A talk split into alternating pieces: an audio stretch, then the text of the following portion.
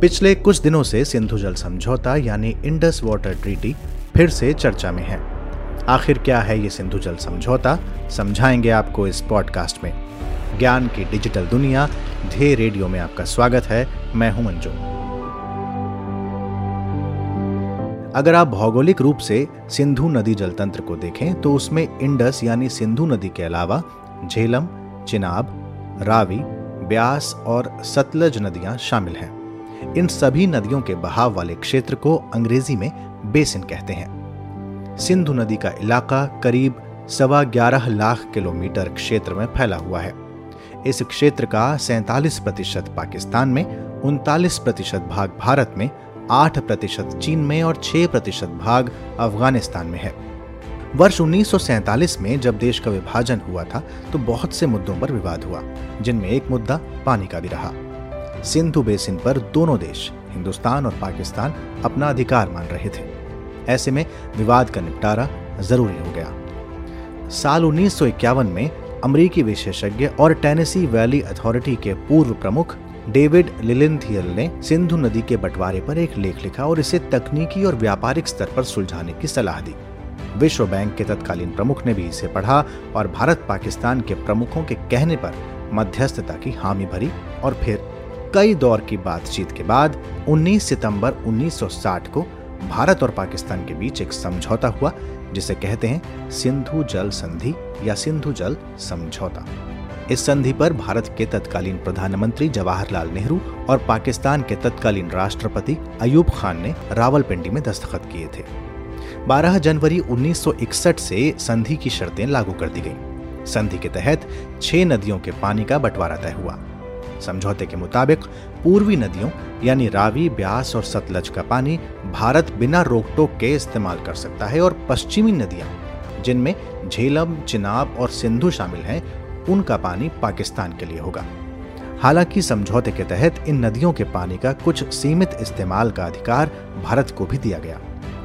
इसके अलावा दोनों देश समझौते के तहत एक एक आयुक्त नियुक्त करते हैं और एक स्थायी जल आयोग गठित होता है, जो इस संधि को सुचारू ढंग से बनाए रखने के लिए उत्तरदायी है।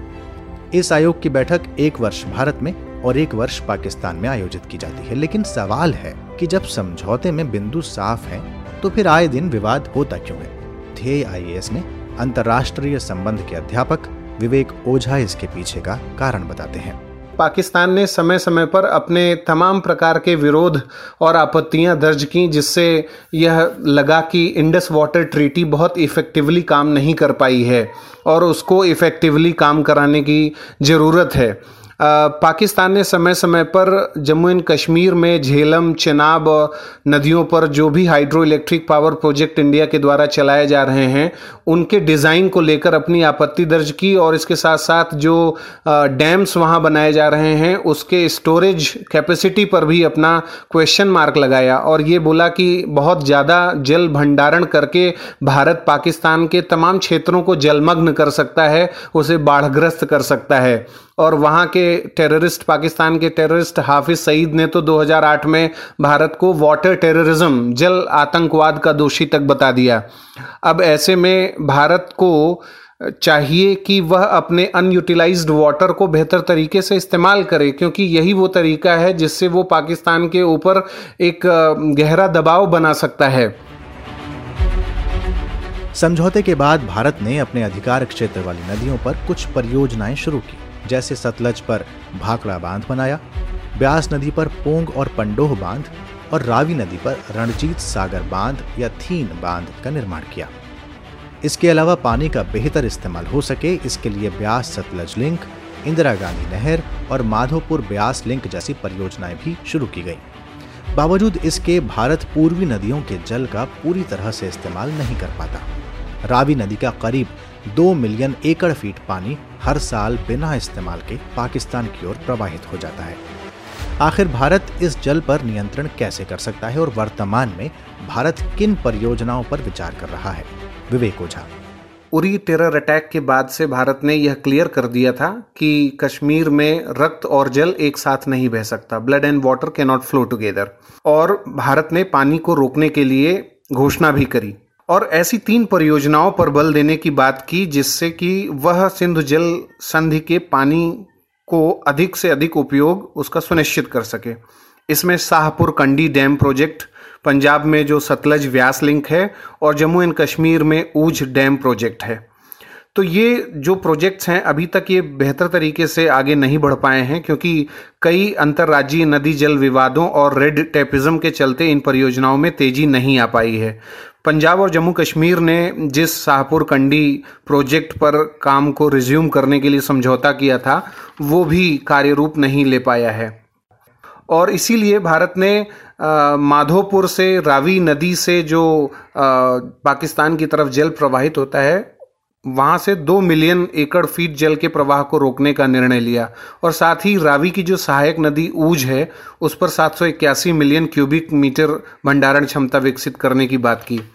इसके साथ ही केंद्र सरकार ने पंजाब सरकार को दूसरे रावी व्यास लिंक पर व्यवहार्यता रिपोर्ट तैयार करने को भी कह दिया है।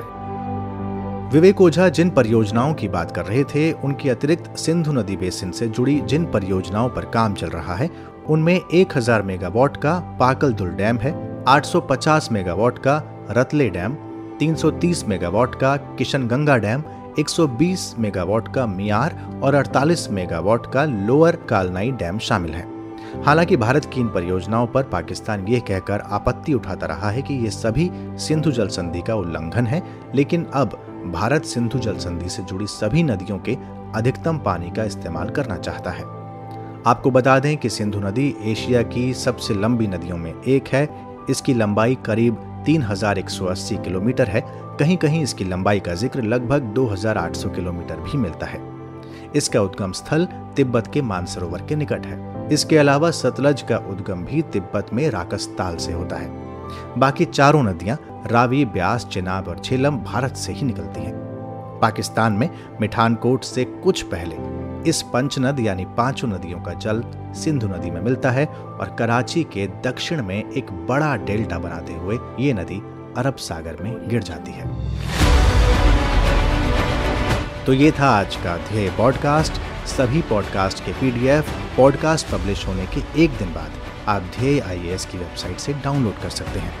अगले पॉडकास्ट के साथ जल्द हाजिर होंगे। तब तक के लिए नमस्कार।